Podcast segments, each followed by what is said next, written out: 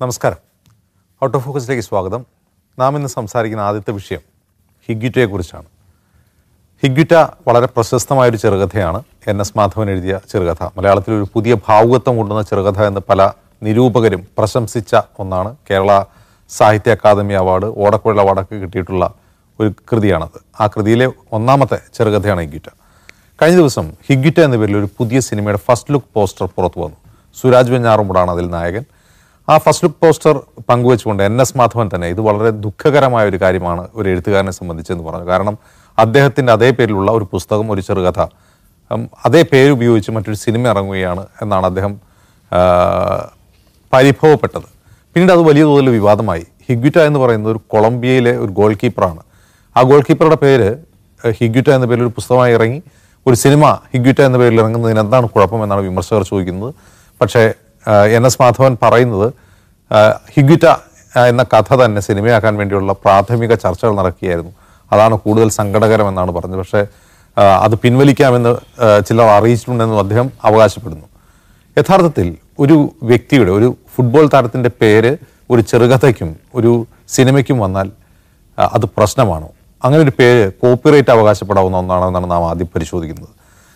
രാജുവേട്ട N S മാധവന്റെ വാദം അദ്ദേഹം നിരന്തരം ട്വീറ്റ് ചെയ്യുന്ന ഒരാളാണ് ട്വിറ്ററിൽ സജീവമായ ഒരാളാണ്. അദ്ദേഹം പറയുന്നത് ഇത് ഇത് ഇതിൽ അദ്ദേഹം ഒരു നിയമപരമായ ക്ലെയിം അല്ല അതിൽ വയ്ക്കുന്നത് പക്ഷേ ഒരു എഴുത്തുകാരന്റെ മാനസികാവസ്ഥയെക്കുറിച്ചാണ് അദ്ദേഹം പരിഭവിക്കുന്നത്. അദ്ദേഹത്തെ പിന്തുണച്ച് പലരും രംഗത്തെത്തിയിട്ടുണ്ട്. വിമർശിച്ചും കുറേ അധികം പേർ സാമൂഹിക മാധ്യമങ്ങളുണ്ട്. എൻ എസ് മാധവൻ ആ പറയുന്നതിൽ വല്ല കാര്യവുമുണ്ട്? ഹിഗ്യുറ്റ എന്ന പേര് മറ്റൊരാൾ അദ്ദേഹത്തിനോട് അനുവാദം ചോദിച്ചിട്ട് വേണമോ ഉപയോഗിക്കാൻ? എനിക്ക് ഇത് ഈ കോൺട്രവേഴ്സി ഡെവലപ്പ് ചെയ്ത് വരുമ്പോൾ പല തരത്തിലുള്ള തോന്നലുകളാണ് മനസ്സിലേക്ക് വന്നത്. ആദ്യം എനിക്ക് ഓർമ്മ വന്നത് കെ ജി എസിന്റെ ഒരു കവിതയുണ്ട് കെ ജി ശങ്കരപ്പിള്ളയുടെ. പല വൈരുദ്ധ്യങ്ങൾ മലയാളികൾക്കുള്ള പല വൈരുദ്ധ്യങ്ങൾ ചൂണ്ടിക്കാണിക്കാൻ വേണ്ടിയിട്ട് ഗൗളിയെക്കുറിച്ച് അദ്ദേഹം കവിത എഴുതുന്നു. അതായിരിക്കുന്നു എന്റെ ഗൗളി എന്ന് ഈ അറ്റുപോയ വാൽ ഗൗളിയോട് പറയുന്ന കവിത കെ ജി എസ് എഴുതുന്നത് അതാണ് എനിക്ക് ആദ്യം ഓർമ്മ വന്നത്. രണ്ടാമത് എന്റെ മനസ്സിലേക്ക് വന്നത് തിരുത്തൊക്കെ എഴുതിയ വലിയ കഥാകാരൻ എന്തിനാണ് ഇങ്ങനെ ചെറുതാകുന്നത് എന്നൊരു തോന്നലുണ്ടായി. ഇതൊക്കെ തോന്നലുകളാണ്. മൂന്നാമത് ഇന്ന് രാവിലെ നമ്മൾ സംസാരിച്ചതാണ്. അതായത് ഇത് ഇറങ്ങിയ കാലത്ത് എന്തോ ഒരു കോൺട്രവേഴ്സി ഉണ്ടായിരുന്നല്ലോ എന്ന് ഞാൻ അജിംസിനോട് പറഞ്ഞു ഓർമ്മയുണ്ടോ? എത്ര ആലോചിച്ചിട്ടും എന്റെ മനസ്സിലേക്ക് ഇത് വരുന്നുണ്ടായിരുന്നില്ല. നമ്മൾ മാതൃഭൂമി ന്യൂസിലെ മധുവിനെ വിളിച്ച് ചോദിച്ചു ഇത് എന്താ എന്താ അന്നുണ്ടായ കോൺട്രവേഴ്സി എന്റെ ഓർമ്മയിലേക്ക് വരുന്നില്ല എന്നാണ്. അന്നുണ്ടായ കോൺട്രവേഴ്സി എന്താണെന്ന് വെച്ച് കഴിഞ്ഞാൽ പീറ്റർ ഹാൻകെ എന്ന് പറയുന്ന ഒരു ഓസ്ട്രിയൻ എഴുത്തുകാരനുണ്ട്. അദ്ദേഹം ആയിരത്തി തൊള്ളായിരത്തി എഴുപതിൽ the goalkeeper's anxiety at a penalty kick എന്ന് പറഞ്ഞിട്ടൊരു പുസ്തകം എഴുതിയിട്ടുണ്ട്. അത് പിന്നീട് ഒരു ജർമ്മൻ സിനിമയുമായിട്ടുണ്ട്.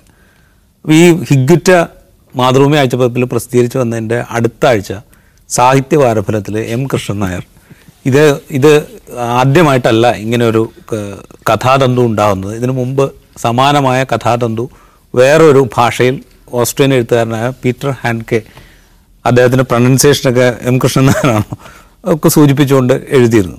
അന്നത് വലിയ കോൺട്രവേഴ്സിയായി ഈ അതങ്ങനെ മോഷ്ടിച്ചതാണ് എന്ന് ആരോപണം ഉന്നയിച്ചു എന്ന് പറഞ്ഞ് എൻ. എസ്. മാധവൻ രംഗത്ത് വരികയും വലിയ തർക്കം ഉണ്ടാവുകയും പിന്നീട് അത് അമിക്കബിളി സെറ്റിൽ മോഷ്ടിച്ചതാണെന്ന് പറയാൻ പറ്റില്ല. അല്ല അതല്ല ആ പേര് കുറച്ച് ഡിസ്റ്റോർട്ട് ചെയ്തിട്ടാണെങ്കിലും ആ നോവലിനെ കുറിച്ച് ചെറുതായി തുടങ്ങുമ്പോൾ തന്നെ പരാമർശിക്കുന്നുണ്ട്. അപ്പോൾ അപ്പോൾ അങ്ങനെയൊക്കെയുള്ള കോൺട്രവേഴ്സികളൊക്കെ ഓർമ്മയിലുണ്ട്. അതാണ് എനിക്ക് രണ്ടാമത് ഓർമ്മയിൽ വന്നത്. മൂന്നാമത് ഓർമ്മയിൽ വന്നത്. പിന്നെ ഉള്ളത് പിന്നെ എനിക്ക് തോന്നിയത് ഈ കോൺട്രവേഴ്സി വന്ന് നന്നായി എന്നുള്ളത്. കാരണം നമ്മൾ ഒരു ലോക വേൾഡ് കപ്പിന്റെ ഒരു സാഹചര്യത്തിൽ ഇങ്ങനെ നിൽക്കുമ്പോൾ നമ്മൾ മറന്നുപോയ ഒരാളായിരുന്നു ഇഗ്വിറ്റ സത്യം പറഞ്ഞു കഴിഞ്ഞാൽ നമ്മളെ ഫുട്ബോളിലേക്കൊക്കെ ഇതിങ്ങനെ ഒരു കലാരൂപം പോലെ ആസ്വദിക്കാൻ പ്രേരിപ്പിച്ച മനുഷ്യന്മാരിൽ ഒരാളാണ് ഹിഗ്ഗിറ്റ വെറുതെ ഇങ്ങനെ ഗോൾ കീപ്പറായിട്ട് നിൽക്കല്ല. എതിർ ഹാഫിലേക്ക് കടന്നു കയറി ആക്രമിക്കാൻ പാകത്തിലേക്കുള്ള ഒരു കലാവിരുത് പ്രകടിപ്പിക്കുന്ന ഒരു ഗോൾ കീപ്പർ ഫ്രീ കിക്ക് എടുത്ത് ഗോൾ അടിക്കുന്ന ഗോൾ കീപ്പർ അതുപോലെ എന്താ പറയുക സ്കോർപ്പിയൻ കിക്കിലൂടെ ഗോൾ തടയുന്ന ഒരാൾ അങ്ങനത്തെ സാഹസികമായ കാര്യങ്ങളൊക്കെ കാണിച്ചുകൊണ്ട് നമ്മളെ ഫുട്ബോളിലേക്ക് ആനയിച്ച മനുഷ്യന്മാരിൽ ഒരാളാണ്.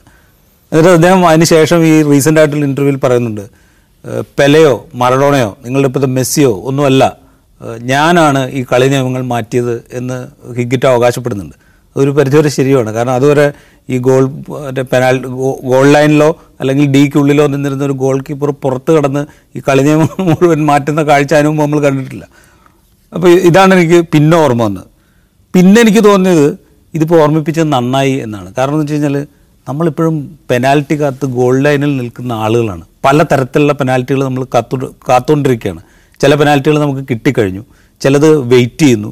പല രൂപത്തിലുള്ള പെനാൽറ്റികൾ അപ്പോൾ അതിങ്ങനെ നമ്മൾ നമ്മളവിടെ കാത്തു നിൽക്കണം ആ സമയത്ത് നമ്മൾ ഗോൾ ലൈനിൽ നിൽക്കുകയോ അല്ലെങ്കിൽ ഗോൾ ലൈനിന്റെ അതിര് വിട്ട് പുറത്ത് കിടക്കാൻ മടിക്കുകയോ ചെയ്ത് നിൽക്കുന്ന ഒരു രാഷ്ട്രീയ കാലാവസ്ഥയിലാണ് നമ്മൾ നിൽക്കുന്നത്. അപ്പം അങ്ങനെയല്ല വേണ്ടത്. ഇഗ്ഗിറ്റെ പോലെ ഈ ഗോൾ ലൈനോ അല്ലെങ്കിൽ ഗോൾ ലൈന്റെ അതിര് തിരിക്കുന്ന ആ ഡിയോ കടന്ന് പുറത്ത് കടന്ന് ആക്രമിക്കേണ്ട ഒരു കാലമായിരിക്കുന്നു. അല്ലെങ്കിൽ ആക്രമിക്കാൻ വരുന്നവരെ പ്രതിരോധിക്കേണ്ടത് ഒരിടത്ത് നിന്നുകൊണ്ട് മാത്രമല്ല പുറത്ത് കടന്നുകൂടിയാണ് എന്ന് നമ്മൾ ഓർമ്മിപ്പിക്കുന്നുണ്ട് ഹിഗ്ഗിറ്റ എന്നൊക്കെ. അങ്ങനെ പലതരത്തിലുള്ള ചിന്തകളാണ് സത്യം പറഞ്ഞാൽ എനിക്ക് വന്നത്. പക്ഷേ ഇങ്ങനെ ഒരു കോൺട്രവേഴ്സി എൻ എസ് മാധവനായിട്ട് ഉണ്ടാക്കരുതായിരുന്നു എന്നുള്ളതാണ് എന്റെ അഭിപ്രായം. ഉണ്ടാക്കരുതായിരുന്നു എന്ന് പറഞ്ഞാൽ? അല്ല ഇങ്ങനെ ഒരു ക്ലെയിം അദ്ദേഹത്തിന് ഉന്നയിക്കേണ്ട യാതൊരു കാര്യമില്ല അദ്ദേഹത്തിന്റെ കഥ അദ്ദേഹത്തിന്റെ കഥയായി തന്നെ അവിടെ നിൽക്കുന്നുണ്ട്. അതൊരു സിനിമയുടെ പേരായി പോയി എന്നുള്ളതുകൊണ്ട് ആ കഥയുടെ മൂല്യം ഇല്ലാതാവുന്നില്ല ആ കഥയുടെ പ്രസക്തിയും ഇല്ലാതാവുന്നില്ല അപ്പോൾ ഇപ്പോൾ ഒരു ഉദാഹരണം പറഞ്ഞു കഴിഞ്ഞാൽ ലങ്കാദഹനം എന്ന് പറഞ്ഞ പഴയൊരു സിനിമയുണ്ട്. പ്രേം നസീറും ഷീലയൊക്കെ അഭിനയിച്ചൊരു സിനിമ എന്നാണ് എന്റെ ഒരു ഓർമ്മ. അത് ലങ്ക എന്ന പേരിലൊരു ഹോട്ടൽ നടക്കുന്ന എന്തൊക്കെയോ ക്രിമിനൽ ആക്ടിവിറ്റീസ് അന്വേഷിക്കാൻ പോകുന്ന സി ഐ ഡികളൊക്കെയാണ് പ്രേം ഇതാണ് കഥ. ലങ്കാദഹനം രാമായണമായിട്ട് ചേർത്ത് വായിച്ചിട്ട് രാമായണത്തിൽ ലങ്കാദഹനത്തിനെ ഇങ്ങനെ സിനിമയാക്കി എന്ന് ആരെങ്കിലും പറഞ്ഞു കഴിഞ്ഞാൽ എത്രത്തോളം അപഹാസ്യമായിരിക്കും എന്ന് ആലോചിച്ചാൽ മതി. ശരി. ഈ പൂവൻപഴം എന്ന പേരിൽ തന്നെ രണ്ട് കഥകളുണ്ട് മലയാളത്തിൽ. ഒന്ന് വൈക്കഴി ഒന്ന് ചെറുശ്ശേരിയോ മറ്റോ ആരാ ആരാണെന്ന് ഓർമ്മയില്ല. രണ്ട് കഥയുണ്ടെന്ന് പറഞ്ഞ കേട്ടിട്ടുണ്ട്. അങ്ങനെ ഒരേ പേരിൽ തന്നെ രണ്ട് സിനിമകൾ പലപ്പോഴും വന്നിട്ടുണ്ട്. ഈ ഹിഗ്യുറ്റ എന്ന പേര് അദ്ദേഹത്തിന് മൗലികമായ സംഭാവന ഇതൊരു വാക്കുകയല്ല അതൊരു കൊളംബിയൻ ഗോൾ കീപ്പറാണ് അപ്പോൾ ഹിഗ്യുറ്റ എന്നാൽ ഹിഗ്യുറ്റ എന്ന ഗോൾ കീപ്പറേക്കാൾ വലുതാണ് തന്റെ ചെറുകഥ എന്ന് അദ്ദേഹം തെറ്റിദ്ധരിച്ചുകൊണ്ടായ വിവാദമാണത്. അല്ല അങ്ങനെ അങ്ങനെ ഒരു തെറ്റിദ്ധാരണ അങ്ങനെയല്ല. അതല്ലാത്ത വേറെയും സമാനമായ തെറ്റിദ്ധാരണകളുണ്ട്. ഇപ്പോൾ എൻ എസ് മാധവനെ പിന്തുണച്ചുകൊണ്ട് നമ്മുടെ സച്ചിദാനന്ദൻ. അദ്ദേഹം ഇപ്പോൾ സാഹിത്യ അക്കാദമിയുടെ പ്രസിഡന്റ് കൂടെയാണ് ചെയർമാനാണ് പ്രസിഡന്റോ. അദ്ദേഹം പറഞ്ഞ നടത്തിയൊരു സ്റ്റേറ്റ്മെന്റ് ഉണ്ട്. മലയാളികൾ ഹിഗ്ഗിറ്റയെ പരിചയപ്പെടുന്നത് എൻ എസ് മാധവന്റെ കഥയിലൂടെയാണ്. എന്നെ സംബന്ധിച്ച് അങ്ങനെയല്ല. എന്ന് ആലോചിച്ചു എന്നെ സംബന്ധിച്ച് അങ്ങനെയല്ല. ഈ നൈനാമളപ്പിലെ മത്സ്യത്തൊഴിലാളികളും ഈ മലപ്പുറത്തെ കാളവൂട്ടുകാരൊക്കെ ഹിഗിറ്റയെക്കുറിച്ചും ശിലാവട്ടനെക്കുറിച്ചും ഒക്കെ സംസാരിക്കുന്ന ഒരു നാട്ടിൽ നിന്നാണ് സച്ചിദാനന്ദനെ പോലെ ഒരാളിങ്ങനെ സം പറയുന്നത്. എനിക്ക് തോന്നുന്നത് സച്ചിദാനന്ദന് അറിയാത്തതുകൊണ്ടായിരിക്കും. എങ്ങനെയാണ് മലയാളി ഈവൻ ലാറ്റിൻ അമേരിക്കൻ ഫുട്ബോളിനോട് പോലും അടുത്ത് ഇടപഴകുന്നത് അദ്ദേഹത്തിന് അറിയാൻ അറിയാത്തതുകൊണ്ടായിരിക്കും. കാരണം അദ്ദേഹം ഇടപഴകുന്നത് കഥയുടെയും കവിതയുടെയും ലോകത്താണ്. അപ്പം അങ്ങനത്തെ കുറേ തമാശകളുണ്ട്. ഇത് ഏറ്റവും പ്രസക്തമായ ചോദ്യം അതാണ്. ഹിഗിറ്റ എന്ന് തന്റെ കഥയ്ക്ക് കഥ എന്ന് എൻ എസ് മാധവന്റെ കഥ എന്ന് പറയുമ്പോൾ എൻ എസ് മാധവന്റെ ഒരു കൾച്ചറൽ പ്രോഡക്റ്റാണ് ഇറങ്ങാൻ പോകുന്ന സിനിമ എന്ന് പറഞ്ഞാൽ വേറൊരാളുടെ ഒരു പ്രോഡക്റ്റാണ് അപ്പം തന്റെ കഥയ്ക്ക് ഈ ഹിഗിറ്റ എന്ന പേരിടുമ്പോൾ ഹിഗിറ്റയുടെയോ അല്ലെ അദ്ദേഹത്തിന്റെ കുടുംബത്തിന്റെയോ അനുവാദം എൻ എസ് മാധവൻ ചോദിച്ചിരുന്നു എന്ന ചോദ്യമുണ്ടല്ലോ. അപ്പോൾ അത് അങ്ങേയറ്റം ബാലിശമായ ഒരു ഒരു വാദമായി പോയി. ഇതുകൊണ്ടുള്ള ആകെയുള്ള കാര്യം എന്ന് പറഞ്ഞാൽ രാജീവ് പറഞ്ഞാൽ ഈ ഹിഗിറ്റയെക്കുറിച്ചൊക്കെ വീണ്ടും ആളുകൾ അനുസ്മരിക്കുക സംസാരിക്കുക. ഈ ഞാൻ ഹിഗിറ്റയേക്കാൾ കൂടുതൽ ഇഷ്ടപ്പെടുന്ന സമാന ഈ ഈ ഡ്രാമ കളിച്ച ഗോൾ കീപ്പർമാരിൽ വേറൊരു ലാറ്റിൻ അമേരിക്കൻ ഗോൾ കീപ്പറുണ്ട്. പാരഗേഡ് ചിലാവർട്ട് എന്ന് പറഞ്ഞിട്ട് തൊണ്ണൂറിലെ വേൾഡ് കപ്പിൽ അദ്ദേഹം നടത്തിയ പെർഫോമൻസ് അതിഗംഭീരമാണ് ഇപ്പം ചിലാവട്ടിനെ കുറിച്ച് ഞാൻ ഒരു കഥ എഴുതുകയാണ്. അല്ലെ? എന്താ എഴുതുകയാണെന്ന് വിചാരിക്കുക. അത് എന്റെ ഒരു റൈറ്റായി മാറുന്നില്ലല്ലോ. ചിലാവട്ട് എന്നുള്ള പേര് എന്റെ റൈറ്റായി മാറുന്നില്ലല്ലോ. അപ്പോൾ അത് ഒട്ടും ഒട്ടും ശരിയല്ലാത്തൊരു ഒരു നിലപാടാണ് അദ്ദേഹം സ്വീകരിച്ചത്. പക്ഷേ ഇതിനെക്കുറിച്ച് വേറെ ഇതിന്റെ ഈ കഥ ഈ സിനിമയ്ക്കൊരു പ്രൊമോഷൻ ഉണ്ടാക്കാൻ വേണ്ടി ഉണ്ടാക്കിയ ഒരു ഒരു ഏർപ്പാടാണോ? ഒരു എന്നാ എന്ന് വിചാരിക്കുന്നു. വേറൊരു പ്രശ്നം. ഇപ്പൊ ഈ ഈ ഈ ഇത് ഈ തർക്കം വന്നതോടെ ഉണ്ടാകുന്ന ഒരു പ്രശ്നം. ഹിഗ്യുറ്റ ഇറങ്ങിയതിന് ശേഷം ഹിഗ്യുറ്റയ്ക്കെതിരെ ഉയർന്നിട്ടുള്ള നവീനമായ സാഹിത്യ നിരൂപണം ഉണ്ടായിട്ടുണ്ട്. അതിന്റെ അത് മുന്നോട്ട് വയ്ക്കുന്ന രാഷ്ട്രീയത്തെക്കുറിച്ച്. അപ്പൊ അതാണ് ചർച്ചയാവുന്നത്. അന്ന് യഥാർത്ഥത്തിൽ ഹിഗ്യുറ്റയ്ക്ക് അങ്ങനെ ഒരു പ്രശ്നമുണ്ട് എന്ന് ഹിഗ്യുറ്റ അങ്ങനെ ആവർത്തിച്ച് വായിക്കപ്പെടുന്ന ഒരു ചെറുകഥയൊന്നും അല്ലാത്തതുകൊണ്ട് നിലവിൽ ഇപ്പോഴുള്ള ജനറേഷൻ അത്ര ഓർത്തിരിക്കാറില്ല. പക്ഷേ അതിൽ തീർച്ചയായിട്ടും എന്താണ് പറയുക പുരോഗമനകാരികളായ എഴുത്തുകാരിൽ പോലും അടങ്ങിയിട്ടുള്ള രാഷ്ട്രീയമായ ശരികേടുകളുണ്ട് എന്ന വിമർശനം ഉണ്ടായിരുന്നു അത് വീണ്ടും ചർച്ചയാവുകയാണ് അത് എൻ എസ് മാധവൻ തിരിച്ചടിയല്ലേ ആവുക? അല്ല അത് അജിം സോന സ്പെസിഫിക് ആയിട്ട് പറഞ്ഞ ഹിഗുറ്റയെ കുറിച്ച് എം ടി അൻസാരി എഴുതിയ ഈ എന്താണ് റെപ്രസെന്റേഷൻ പ്രാതിനിധ്യത്തിന്റെ രാഷ്ട്രീയം ബന്ധപ്പെട്ട മലയാള നിരൂപക ചരിത്രത്തിലെ ഏറ്റവും ഒരു- പക്ഷേ ആ ഒരു ജോണറിലെ ആദ്യത്തെ ഇടപെടലായിരുന്നു. ഗംഭീരമായ ഇടപെടലായിരുന്നു. അൻസാരിയുടെ ആ ലേഖനത്തെ തുടർന്ന് മലയാള സാംസ്കാരിക വ്യവഹാരത്തിലുണ്ടായ മാറ്റം അജിം ശ്രദ്ധിക്കണം. ഈ ഈ പ്രാസിനിധ്യത്തിന്റെ രാഷ്ട്രീയം നിങ്ങൾ കഥയിൽ ഉപയോഗിക്കുന്ന പേരുകൾ അതെന്ത് എന്തിനെ റെപ്രസെന്റ് ചെയ്യുന്നു അതിനെക്കുറിച്ചുള്ള കഥയുടെ ലോകത്ത് സിനിമയുടെ ലോകത്ത് നോവലിന്റെ ലോകത്തെല്ലാം അത് വലിയ രീതിയിൽ ശ്രദ്ധിക്കപ്പെടുകയും പരിഗണിക്കപ്പെടുകയും ചർച്ചയാവുകയും ചെയ്യുന്ന ഒരു നിലയിലേക്ക് മാറിയിട്ടുണ്ട്. അപ്പോൾ അതിന് കാരണമായ ഒരു കൃതിയാണ് അത് ആ, പറയുന്ന പറയുന്ന ഈ പൊളിറ്റിക്കൽ കറക്റ്റ്നെസ് എന്ന് പറയുന്ന ഒരു സാധനം അതെ. എന്താ പറയാ ആദ്യമായിട്ട് ഒരുപക്ഷെ മലയാളത്തിൽ ഉന്നയിച്ചത് അൻസാരി അൻസാരിയാണ് അത് ഹിഗിറ്റെ മുൻനിർത്തിയാണ്. ആ ചർച്ചകളൊക്കെ വരികയാണെങ്കിൽ ഓഫ് കോഴ്സ് അത് അത് ഗുണകരമായിരിക്കും. ശരി. മറ്റൊരു വിഷയത്തിലേക്ക് പോവുകയാണ്. മറ്റൊരു വിഷയം എന്ന് പറഞ്ഞാൽ J N U. J N U കുറേ കാലമായി വാർത്തകളിൽ അങ്ങനെ ഇടം പിടിക്കാറുണ്ടായിരുന്നില്ല. നേരത്തെ വലിയ തോതിൽ രാഷ്ട്രീയമായ കാലുഷ്യങ്ങൾ രാഷ്ട്രീയമായ പ്രക്ഷോഭങ്ങൾക്കൊക്കെ വേദിയായിട്ടുള്ള സാക്ഷിയായിട്ടുള്ള ഒരു സർവകലാശാലയാണ്. ഇപ്പോൾ അവിടെ പുറത്തു വരുന്നൊരു വാർത്ത. അവിടെ ഗ്രഫിറ്റികൾ വരച്ചു വെച്ചിരിക്കുന്നു. ആ ഗ്രാഫിറ്റികളിൽ എഴുതിയിട്ടുള്ളത് ബ്രാഹ്മണ വിരുദ്ധ ബനിയ വിരുദ്ധ മുദ്രാവാക്യങ്ങളാണ്. അവരോട് ശാഖയിൽ പോകൂ എന്നാണ് പല ഗ്രഫിറ്റികളിലും ആക്ഷേപിക്കുന്നത്. അതിനെതിരെ ഒരു അന്വേഷണം നടത്തുമെന്ന് ജെ എൻ യു പ്രഖ്യാപിച്ചിട്ടുണ്ട്. J N U teachers association ആ പ്രവൃത്തി അപലപിച്ചിട്ടുണ്ട്. J N U students union തന്നെ അത്തരം പ്രവൃത്തികൾ അപലപിക്കുക അതിന് പിന്നിൽ ആരാണെന്ന് കണ്ടെത്തുക തന്നെ ചെയ്യണം. കാരണം മുൻപും ചില വലതുപക്ഷ വിദ്യാർത്ഥി സംഘടനകൾ അത്തരം പ്രവർത്തികൾ അവിടെ ചെയ്തിട്ടുണ്ട് എന്നുകൂടി ജെ എൻ എസ് യു ആരോപിക്കുന്നു. എന്താണ് അതിന്റെ പിന്നിലെന്നുള്ളത് ഇനി അന്വേഷണത്തിലൂടെ പുറത്തു വരേണ്ട കാര്യമാണ്. രാജുവേട്ട യഥാർത്ഥത്തിൽ അത്തരം ഒരു ഗ്രാഫിറ്റിയുടെ ഉദ്ദേശം എന്തായിരിക്കും? അത് ഒരു വ്യക്തതയും അക്കാര്യത്തിലില്ല. കാരണം വെച്ചാൽ ഈ റിപ്പോർട്ടുകൾ മാത്രമാണ് നമ്മൾ കാണുന്നത്. ഇങ്ങനെ എഴുതി വെച്ചിരിക്കുന്നു. അതിനെതിരെ യൂണിവേഴ്സിറ്റി യൂണിവേഴ്സിറ്റി നടപടിയെടുക്കും എന്ന് പറയുന്നു പരാതി കൊടുക്കും എന്ന് പറയുന്നു പരാതി കൊടുത്തിരിക്കുന്നു. പിന്നെ അവിടുത്തെ വിവിധ വിദ്യാർത്ഥി സംഘടനകളുടെ പ്രതികരണം ഇതൊക്കെ മാത്രമാണ് നമ്മുടെ മുമ്പിലേക്ക് വരുന്നത്. ഇത് ആരെഴുതി വെച്ചു എന്തിനെഴുതി വെച്ചു എന്നുള്ളത് ഇപ്പോഴും നമുക്ക് മനസ്സിലാവുന്നില്ല. പക്ഷെ ഇത് രണ്ട് രീതിയിലും ആവാം. അതായത് വേറൊരു വിഭാഗത്തെ ടാർഗറ്റ് ചെയ്യാനായിട്ട് മനഃപൂർവം എഴുതി വെക്കുന്ന ഒരു ഒരു കലാപരിപാടി ഉണ്ടല്ലോ. അതാവാം ഒരു ഭാഗത്ത്.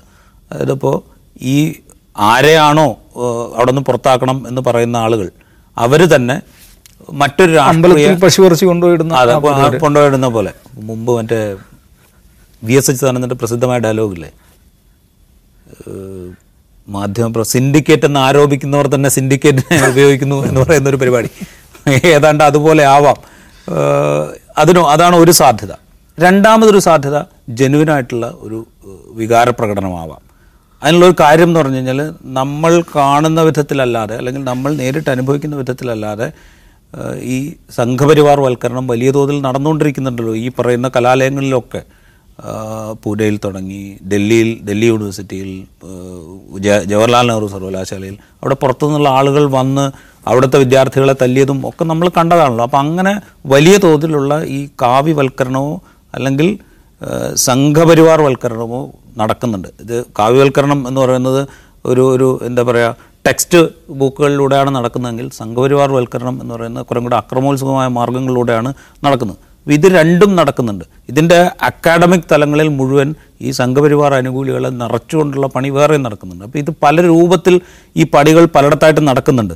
നമ്മളിവിടെ മറ്റേ ഗവർണർ ആരിഫ് മുഹമ്മദ് ഉമാൻ പറയുന്ന വാക്യങ്ങളിൽ ഊന്നിക്കൊണ്ട് ബന്ധു നിയമനം കേഡർ നിയമനം എന്നൊക്കെ നമ്മൾ വലിയ തോതിൽ ചർച്ച ചെയ്യുമ്പോൾ ഇതിന്റെ പുറത്ത് നടക്കുന്ന ഇത്തരം സംഘപരിവാർ വൽക്കരണത്തെക്കുറിച്ചുള്ള ചർച്ചകളൊക്കെ കുറേശ്ശെ അടങ്ങി തുടങ്ങുന്നുണ്ട്.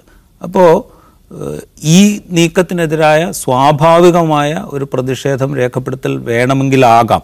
കാരണം വെച്ച് കഴിഞ്ഞാൽ ഈ പറയുന്ന ക്യാമ്പസുകളെല്ലാം തന്നെ ഈ പാവപ്പെട്ട മനുഷ്യന്മാരുടെ അല്ലെങ്കിൽ സാമൂഹ്യമായോ ജാതീയമായോ താഴെ നിൽക്കുന്ന ആളുകളെ എക്കാലത്തും എങ്ങനെയാണ് ട്രീറ്റ് ചെയ്തിരിക്കുന്നതെന്ന് നമുക്കറിയാമല്ലോ കേരളത്തിലെ പ്രസിദ്ധമായ ഒരു കോളേജിലെ ഹോസ്റ്റൽ ഞങ്ങളൊക്കെ പഠിച്ചുകൊണ്ടിരിക്കുന്ന കാലത്ത് അവിടെ ചില മുറികളിലേക്ക് ആളുകൾ വേറെ ആളുകൾ കയറില്ലായിരുന്നു അത് അത് ജാതീയമായി താഴ്ന്ന ആളുകൾ താമസിക്കുന്ന മുറികളാണ്. അവിടേക്ക് വേറെ ആരും കയറില്ലായിരുന്നു അത്തരം സാഹചര്യങ്ങൾ ഇപ്പോഴും ഇവിടെ ഉണ്ടാവാം എന്ന് ഞാൻ പ്രതീക്ഷിക്കുന്നു. രോഹിത് വെമുലയുടെ കാലത്താണ് രോഹിത് തോംലയുടെ കാലത്താണ് നമ്മൾ ജീവിക്കുന്നത്. പല തരത്തിലുള്ള വിവേചനങ്ങൾ നേരിടുന്ന ആളുകൾ അവിടെ ഉണ്ട് അവരുടെ സ്വാഭാവികമായ പ്രതികരണവുമാവാം. നിങ്ങൾ ഇവിടെയല്ല നിങ്ങളുടെ യഥാർത്ഥ രാഷ്ട്രീയത്തിലേക്ക് നിങ്ങൾ പൊക്കോളൂ എന്ന് നിങ്ങൾക്ക് അവിടെ പോയി കാര്യങ്ങൾ ചെയ്യാം. നിങ്ങൾ ഈ ഈ എന്താ പറയുക ഈ വിദ്യാസ്ഥാപനത്തെ അല്ലെങ്കിൽ ഈ വിദ്യാഭ്യാസ സ്ഥാപനത്തെ നിങ്ങൾ സ്വതന്ത്രമായി വിട്ടേക്കുക അത് ഞങ്ങൾ എടുത്തോളാം എന്നായിരിക്കാം ചിലപ്പോൾ അവർ പറയുന്നത്. ഇത് രണ്ട് സാധ്യതയും അവിടെ തുറന്നു നടക്കുന്നുണ്ട്. ആദ്യത്തെ സാധ്യതയ്ക്കാണ് കുറേ കൂടെ പ്രോമിനൻസ് ഉള്ളതെന്ന് എനിക്ക് തോന്നുന്നു. കാരണം വെച്ച് കഴിഞ്ഞാൽ ടാർഗറ്റ് ചെയ്യാൻ ഏറ്റവും എളുപ്പമുള്ളൊരു പണിയാണ് ഇങ്ങനെയുള്ള ഓപ്പറേഷൻ ശരി അപ്പോൾ ഇതിൽ പറഞ്ഞ രണ്ടാമത്തെ സാധ്യതയുണ്ടല്ലോ. അത് ഒരു പൊളിറ്റിക്കൽ സ്റ്റേറ്റ്മെന്റ് ആയി തന്നെ ആരെങ്കിലും ഗ്രാഫിറ്റി വരച്ചതാവുക എന്ന് കരുതുക. പക്ഷെ അത്തരം മുദ്രാവാക്യങ്ങൾ ഗ്രാഫിറ്റി ആക്കുന്നതിനെ എങ്ങനെ കാണാൻ കഴിയും? കാരണം പ്രത്യക്ഷത്തിൽ തന്നെ ഉദാഹരണത്തിന് പെരിയാർ ഇ വി രാമസ്വാമി നായ്ക്കർ അദ്ദേഹത്തിനെതിരെ ഉന്നയിക്കപ്പെടുന്ന ഏറ്റവും വലിയ ആക്ഷേപം അദ്ദേഹം ഒരു ബ്രാഹ്മണ വിരോധിയാണ് എന്നാണ്. അതായത് ജാതി വ്യവസ്ഥയ്ക്കെതിരെ സംസാരിക്കുമ്പോൾ മൂർഖനെയും ബ്രാഹ്മണനെ ആദ്യം ആദ്യം കണ്ട ആദ്യം ബ്രാഹ്മണനെ അടിക്കണമെന്ന് പറഞ്ഞ ആളാണ് അദ്ദേഹം. അപ്പോൾ അങ്ങനെയാണോ ജാതീയതയെ നേരിടേണ്ടത്? അപ്പോൾ സംഘപരിവാർ ജാതീയതയെ പ്രോത്സാഹിപ്പിക്കുന്നവരാണ് എന്നിരിക്കെ അങ്ങനെ ഏതെങ്കിലും ജാതി വിഭാഗത്തെ ടാർഗറ്റ് ചെയ്ത് മുദ്രാവാക്യം വിളിക്കുകയോ ആക്രമിക്കുകയോ ചെയ്യുന്നതാണോ അതിനുള്ള മാർഗം? അല്ല അത് ശരിയായൊരു നിലപാടാണ് രാഷ്ട്രീയമായി ശരിയായ നിലപാടാണ് എനിക്ക് അഭിപ്രായമില്ല. അതൊരു ഒരു എക്സ്ക്ലൂസീവിറ്റി നിലപാട് തന്നെയാണ്. പക്ഷേ ഇതിന് ഞാനിതിൽ കാണുന്ന വിഷയം അതല്ല. ഇത് ഗ്രാഫിറ്റീസ് സ്പ്രേ പെയിന്റ് കൊണ്ട് അടിച്ചു വെച്ചതാണ്. അത് അവിടുത്തെ ആർ എസ് എസുമായി ബന്ധമുണ്ടെന്ന് പറയപ്പെടുന്ന പ്രൊഫസർമാരുടെ ചേംബറിന് പുറത്താണ് എന്താണ് ഗോ ടു യുവർ ഷാഖാസ് എന്ന് എഴുതി വെച്ചത്. Brahmins go to your shakhas എന്ന് എഴുതി വെച്ചത്. ഇത് ഈ ജെ എൻ യുവിലെ രണ്ടായിരത്തി പതിനാറിൽ ഒരു ഒരു മനുഷ്യനെ കാണാതായിട്ടുണ്ട് അജിംസ് നജീബ്. നജീബ്. നജീബ് എന്ന് പറഞ്ഞിട്ട് ഇപ്പോൾ എത്ര വർഷമായി? രണ്ടായിരത്തി പതിനാറ് ആറ് വർഷം. ആറ് വർഷമായി. ആറ് വർഷം കഴിഞ്ഞു. ഇത് ഗ്രാഫിറ്റ് ചെയ്യുന്ന മാതിരിയല്ലല്ലോ. ഒരു ബയോടെക്നോളജി പഠിച്ചുകൊണ്ടിരിക്കുന്ന ഒരു സമർത്ഥനായ വിദ്യാർത്ഥി അയാൾ എ ബി വി പി പ്രവർത്തകരുമായിട്ട് ഒരു സ്കഫിൾ ഉണ്ടാവുന്നു. പിറ്റേന്ന് രാവിലെ അദ്ദേഹത്തെ കാണുന്നില്ല. രാജ്യ തലസ്ഥാനത്ത് ഒരു പ്രീമിയർ ക്യാമ്പസിലാണ് ഇത് സംഭവിക്കുന്നത്. ഒരു ഒരു വിവരവും ഇല്ലല്ലോ ഇത്രയും വർഷമായിട്ട്. അതിനെക്കുറിച്ച് ആരും സംസാരിക്കുന്നില്ലല്ലോ. അപ്പോൾ ഇങ്ങനെ ഇവൻ അജിംസ് എന്ന് പറഞ്ഞ രോഹിത് വെമ്ലയുടെ ജീവാഹുതി. മദ്രാസ് ഐ ഐ ടിയിൽ ഫാത്തിമ നഫീസിന്റെ മരണം നമുക്കറിയാം. അവിടെ മലയാളിയായിട്ടുള്ള കണ്ണൂരിലെ പയ്യന്നൂരുകാരനായിട്ടുള്ള ഒരു അസിസ്റ്റന്റ് പ്രൊഫസർ രാജിവെച്ച് പോരേണ്ടി വന്നിട്ടുണ്ട്. അദ്ദേഹമുള്ള അഭിമുഖങ്ങൾ നമുക്ക് യൂട്യൂബിൽ കാണാൻ പറ്റും. അദ്ദേഹം വളരെ സ്പഷ്ടമായിട്ട് പറയുന്നുണ്ടല്ലോ എന്തുകൊണ്ടാണ് രാജിവെച്ച് പോകുന്നത്? ഈ ജാതി വിവേചനം പ്രത്യേകിച്ച് ആ Malabar Madras I I T എന്ന് പറഞ്ഞാൽ ഒരു ഒരു ബ്രാഹ്മണ അതിന്റെ ഒരു ഒരു അങ്ങേയറ്റ കേന്ദ്രമാണ്. ബ്രാഹ്മണാധിപത്യത്തിന്റെ കേന്ദ്രം. അവിടെ സർവൈവ് ചെയ്യാൻ പറ്റുന്നില്ലെന്നാണ് അസിസ്റ്റന്റ് പ്രൊഫസറായിട്ട് ഐ ഐ ടിയിൽ ഒരാൾ അസിസ്റ്റന്റ് പ്രൊഫസറാണെങ്കിൽ അദ്ദേഹം എത്ര അധ്വാനിച്ചിട്ടുണ്ടാവും? അതും ഈ ഒരു പിന്നോക്ക സാഹചര്യത്തിൽ നിന്ന് വരുന്ന ഒരു ചെറുപ്പക്കാരൻ. ഇഷ്ടപ്പെട്ട ആഗ്രഹിച്ചൊരു ജോലി കിട്ടി. അദ്ദേഹത്തിന് അവിടെ സർവൈവ് ചെയ്യാൻ പറ്റുന്നില്ല. ഇത് കാണിക്കുന്നത് എന്താണ്? ഈ ഈ ഒരു എക്കോ സിസ്റ്റം നമ്മുടെ ഉന്നത കലാലയങ്ങളിലുണ്ട്. അങ്ങനെ ഇരിക്കുമ്പോഴാണ് അതിനെക്കുറിച്ചൊന്നും സംസാരിക്കാത്ത ആളുകൾ ഒരു ഗ്രാഫിറ്റി എഴുതി വെച്ച് ആ ഗ്രാഫിറ്റിയെ ഞാൻ ഒരു നിലക്കും ന്യായീകരിക്കുന്നില്ല. പക്ഷേ ഗ്രാ അതൊരു വലിയ പ്രശ്നമായിട്ട് ഉടൻ തന്നെ രജിസ്ട്രാറുടെ ഇടപെടലുണ്ടാവുന്നു വി സിയുടെ കമ്മ്യൂണിക്കെ വരുന്നു നാട് എല്ലാവരും സടകുടം ചെയ്ത് നിൽക്കുന്നു. ഇതിലൊരു ഒരു പ്രശ്നമുണ്ട്. അതിൽ ചെയ്യേണ്ട കാര്യം എന്ന് വെച്ചാൽ ആരാണ് ഇതിന്റെ പുറകിൽ നിന്ന് ശരിയാം വിധം അന്വേഷിച്ച് കണ്ടെത്തുക എന്നുള്ളത് തന്നെ ശരി. മറ്റൊരു വിഷയത്തിലേക്ക് കൂടി പോവുകയാണ്. ഇന്ന് തൃശ്ശൂരിലെ ഉപഭോക്തൃ തർക്ക പരിഹാര കോടതി വളരെ രസകരമായ കൗതുകകരമായ ഒരു കേസ് തീർപ്പാക്കി. അതിങ്ങനെയാണ് ഒരു കാർ വാങ്ങി ഒരു സ്ത്രീ. രണ്ടായിരത്തി പതിനാലിൽ വാങ്ങിയ കാറാണ്. കാർ വാങ്ങിയപ്പോൾ അവർക്ക് ഈ കാർ സെയിൽസ് എക്സിക്യൂട്ടീവ്സ് കൊടുത്തിട്ടുള്ള ബ്രോഷറിൽ പറയുന്നത് ആ കാറിന് മുപ്പത്തിരണ്ട് കിലോമീറ്റർ പ്രതി ലിറ്റർ മൈലേജ് ലഭിക്കുമെന്നായിരുന്നു. ആ ബ്രോഷർ കണ്ട് വിശ്വസിച്ച് അവർ കാർ വാങ്ങി പക്ഷേ ഇത്ര നാളായിട്ടും അത്ര ഒരു മൈലേജിലേക്ക് ആ കാർ എത്തിയിട്ടില്ല എന്നുള്ളതാണ് അവരുടെ പരാതി. ആ പരാതി തീർപ്പാക്കിക്കൊണ്ട് ഈ സ്ത്രീക്ക് നഷ്ടപരിഹാരമായി മൂന്ന് ലക്ഷം രൂപ കൊടുക്കാൻ ഉപഭോക്തൃ തർക്ക പരിഹാര കോടതി ഉത്തരവിടുകയാണ് ഉണ്ടായത്. ദാവൂദ് ഈ കാറുകൾ പരസ്യം ചെയ്യാറുണ്ട്. ഇപ്പോൾ ഏറ്റവും മൈലേജ് ഉള്ള കാർ എന്ന് പറഞ്ഞ പരസ്യങ്ങൾ കാണാറുണ്ട്. പക്ഷെ ഒരിക്കൽ പോലും റോഡിൽ അത് കിട്ടാറില്ല നമുക്ക്. ഇപ്പോൾ റോഡിൽ അത് കിട്ടാറില്ല എന്ന് പറയുമ്പോൾ ആ ബ്രോഷറിൽ സൈഡിൽ ചെറുതായിട്ട് എഴുതി വെച്ചിട്ടുണ്ടാവും. ഇൻ സ്റ്റാൻഡേർഡ് കണ്ടീഷൻസ് ഉണ്ടാവും അപ്പോൾ standard operation condition operating conditions അപ്പോൾ അങ്ങനെ ഒരു സ്റ്റാൻഡേർഡ് ഓപ്പറേഷൻ കണ്ടീഷൻ നമ്മുടെ റോഡുകളിൽ ഇല്ല എന്നായിരിക്കും കാർ കമ്പനികൾ വാദിക്കുക. പക്ഷേ യഥാർത്ഥത്തിൽ തട്ടിപ്പല്ലേ? ആ അതിലിപ്പോൾ ഒരു പ്രശ്നം വെച്ചപ്പോൾ അജിം സിൻഡ്രോയിൽ പറഞ്ഞ് ഉപയോഗിച്ചൊരു വാക്കുണ്ട്. തൃശ്ശൂരിൽ നിന്ന് കൗതുകമായൊരു വിധി വന്നിരിക്കുന്നു വിചിത്രമായൊരു വിധി വന്നിരിക്കുന്നു. ഇത് ഇത് വിചിത്രമല്ല. ഇത് എന്തുകൊണ്ടാണ് നമുക്ക് വിചിത്രം എന്ന് പറയേണ്ടി വരുന്നത്? നമ്മളാരും ഇത്തരം കാര്യങ്ങളെക്കുറിച്ച് അന്വേഷിക്കാറില്ല പിന്നാലെ പോകാറില്ല എന്നാണ്. ഇപ്പോൾ അജിംസ് തന്നെ ഇങ്ങനെ ഒരു പ്രോഡക്റ്റ് മേടിച്ചെന്നിരിക്കുക ആ പ്രോഡക്റ്റിന്റെ ആളുകൾ കാർ എന്തോ ആകട്ടെ ആ പ്രോഡക്റ്റിന് വേണ്ടി അവർ പരസ്യത്തിലൂടെയോ അല്ലാതെയോ പറയുന്ന അവകാശവാദങ്ങൾ. അത് മീറ്റ് ചെയ്തിട്ടില്ലെങ്കിൽ അജിംസ് എന്താ ചെയ്യുക? അജിംസ് താടി കൈയ്യോണ്ട് കയ്യോ കഷ്ടം എന്ന് പറയും. കാരണം നിങ് നിങ്ങൾ വഞ്ചിക്കപ്പെട്ടിരിക്കുകയാണ് അല്ലെങ്കിൽ നീതി നിഷേധിക്കപ്പെട്ടിരിക്കുക പറ്റിക്കപ്പെട്ടിരിക്കുകയാണ്. പക്ഷെ നിങ്ങൾ അതിന്റെ പിറകെ പോകുന്നില്ലല്ലോ. അപ്പോൾ ഇതെന്തുകൊണ്ടാണ് നമുക്ക് വിചിത്രം എന്ന് പറയേണ്ടി വരുന്നത്? ആരും പിറകെ പോകാത്ത ഒരു കാര്യത്തിൽ ഈ സ്ത്രീ പിറകെ പോയി. ആ സ്ത്രീ പിറകെ പോകാൻ കാര്യം എന്ന് വെച്ചിട്ടുണ്ടെങ്കിൽ അവരുടെ മകൻ അഭിഭാഷകനാണ്. അവന് ഇതിനെക്കുറിച്ചൊക്കെ സാമാന്യ ധാരണയുണ്ട്. അപ്പം ഈ കൺസ്യൂമർ പ്രൊട്ടക്ഷൻ റൈറ്റ്സ് എന്ന് പറയുന്നത് വളരെ പ്രധാനപ്പെട്ട കാര്യമാണ്. രണ്ടായിരത്തി പത്തൊമ്പതിലെ ഈ കൺസ്യൂമർ പ്രൊട്ടക്ഷൻ ആക്ട് ഉണ്ട്. അതിനനുസരിച്ച് അതിന്റെ ആ ആക്ടിനെ തുടർന്നാണ് ഈ പറയുന്ന മൂന്ന് ലെവലിലുള്ള റിഡ്രസൽ ഫോറംസ് വരുന്നത്. ജില്ലാ കോടതികൾ സ്റ്റേറ്റ് തലത്തിൽ. ഇപ്പോൾ ഒരു കോടി രൂപ വരെയുള്ള ട്രാൻസാക്ഷനുമായി ബന്ധപ്പെട്ട് ജില്ലാ തർക്കപരിഹാര ഫോറത്തെ ജില്ലാ ഉപഭോക്തൃ കോടതി എന്ന് സാമാന്യമായി പറയാം. അതിനെ സമീപിക്കാം. പത്ത് കോടി വരെ പത്ത് കോടി രൂപ വരെയുള്ളതിന് സ്റ്റേറ്റ് കോടതിയെ സമീപിക്കാം. അതിന് മേലെ നാഷണൽ കൺസ്യൂമർ റിഡ്രസൽ ഫോറം ഉണ്ട് ഇതിലെല്ലാറ്റിലും ആ, ഈ പറയുന്ന ജില്ലാ കോടതിയിൽ നിങ്ങൾ സംതൃപ്തരല്ലെങ്കിൽ അപ്പീൽ പോകാനുള്ള അവകാശമുണ്ട്. അപ്പോൾ വളരെ വ്യവസ്ഥാപി വ്യവസ്ഥാപിതവും സുഘടിതവുമായുള്ള ഈ റിഡ്രസൽ മെക്കാനിസം നമ്മുടെ രാജ്യത്തുണ്ട്. പക്ഷേ സാധാരണ കസ്റ്റമേഴ്സിന് അതിനെക്കുറിച്ച് സാധാരണക്കാർക്ക് അതിനെക്കുറിച്ച് അറിയില്ല. ആളുകൾ അധികം പോകാറില്ല. പോയി കഴിഞ്ഞാൽ നീതി സാ സാധാരണ ഇതിൽ ലഭിക്കുന്ന ഒരിടം കൂടിയാണത്. അത് മനസ്സിലാക്കണം. പക്ഷേ ആളുകൾക്ക് അതിനെക്കുറിച്ച് ധാരണയില്ല. ഇപ്പോൾ മുമ്പ് ജിംസിന് ഓർമ്മയുണ്ടോ അറിയില്ല. വയനാട്ടിൽ നിന്ന് ഒരാൾ ഒരു സോപ്പിനെതിരെ പരാതി കൊടുത്തിരുന്നു. സൗന്ദര്യം വർദ്ധിക്കുമെന്ന് പറഞ്ഞിട്ടാണ് സോപ്പിന്റെ എന്റെ സൗന്ദര്യം വർദ്ധിച്ചില്ല. മമ്മൂട്ടിക്കെതിരെ കേസുണ്ടായിരുന്നു അതെ അതിലെ ആ സോപ്പിന്റെ അംബാസഡർ ആയിരുന്നു ഇദ്ദേഹം. അപ്പോൾ മമ്മൂട്ടിക്കെതിരെയും ഈ കമ്പനിക്കെതിരെയാണ് കേസ് പോകുന്നത്. അപ്പോൾ അവർ പെട്ടെന്ന് ഇടപെട്ടിട്ട് അത് നഷ്ടപരിഹാരം കൊടുത്ത് അത് പുറത്ത് കോടതിക്ക് പുറത്ത് പരിഹരിക്കായിരുന്നാണ് എന്റെ ഓർമ്മ അത്. നമ്മൾ തന്നെ ഔട്ട് ഓഫ് ഫോക്കസ് ചർച്ച ചെയ്തൊരു വിഷയമുണ്ട്. ബ്രസീലിലൊരു കോടതി ഈ ഏപ്പിളിന്റെ അല്ലേ? ഏപ്പിളിന്റെ ഐഫോൺ ആ അതെ. അവർ ചാർജർ ചാർജർ കൂടെ കൊടുത്തില്ല എന്ന് പറഞ്ഞിട്ട് കോടതി പോകുന്നത് എത്രയോ മില്യണാണ് അവിടെ നഷ്ടപരിഹാരം വിധിച്ചിരിക്കുന്നത്. ഇത് കൺസ്യൂമർ റൈറ്റ് എന്നത് വളരെ പ്രധാനമാണ്. കാരണം നിങ്ങൾക്ക് പരസ്യത്തിൽ എന്തും പറയാം. എങ്ങനെയും പറയാം. ഇത് സെൽ ഔട്ട് ചെയ്യാൻ ആ വിറ്റഴിക്കാൻ വേണ്ടിയിട്ട് എന്ത് എന്ത് ഇത് സ്വീകരിക്കാം. വിറ്റ് കഴിഞ്ഞാൽ പിന്നെ യാതൊരു ഉത്തരവാദിത്വം ഇല്ല എന്നുള്ള നില ശരിയല്ല. ഇപ്പോൾ ഈ ഇതിൽ തന്നെ പറയുന്ന ഇവർ കോടതിയിൽ വാദിച്ചത് നേരത്തെ അജിംസ് പറഞ്ഞാണ് അണ്ടർ സ്റ്റാൻഡേർഡ് ഓപ്പറേറ്റിംഗ് കണ്ടീഷൻ അങ്ങനെ എന്തോ ഒരു വാചകം നക്ഷത്ര ഇന്നോട്ട് അടി കൊടുത്തിട്ടുണ്ട്. അപ്പോൾ കോടതി ചോദിച്ചു ആ കണ്ടീഷനിൽ നിങ്ങൾ നോടിക്കും? സി അങ്ങനെ ഒരു കണ്ടീഷൻ അവർക്കെങ്കിലും വേണമല്ലോ ആ ഒരു സ്റ്റാൻഡേർഡ് കണ്ടീഷനിൽ നിങ്ങൾ വണ്ടി ഓടിച്ചിട്ട് ഈ പറയുന്നത് നിങ്ങൾ അവകാശപ്പെട്ട മുപ്പത്തിനാല് കിലോമീറ്റർ മൈലേജ് കാണിക്കുമെന്ന് പറഞ്ഞു. അവർക്ക് ഫോർഡിന് ഫോർഡിന്റെ കാറാണ്. ഫോർഡാണ് ഒരു എതിർ കക്ഷി രണ്ടാമത്തെ അവിടുത്തെ ഡീലർ. തൃശ്ശൂരത്തെ ഇതിന്റെ ഡീലർ. രണ്ടുപേരും എതിർ കക്ഷികളാക്കിയിട്ടാണ് കേസ് പോകുന്നത്. അവർക്ക് കോടതിയിൽ ഇത് ഇത് തെളിയിക്കാൻ പറ്റിയില്ല. അപ്പോൾ സ്വാഭാവികമായിട്ടും കൺസ്യൂമർ കസ്റ്റമർക്ക് അനുകൂലമായിട്ട് വിധി വരുന്നു.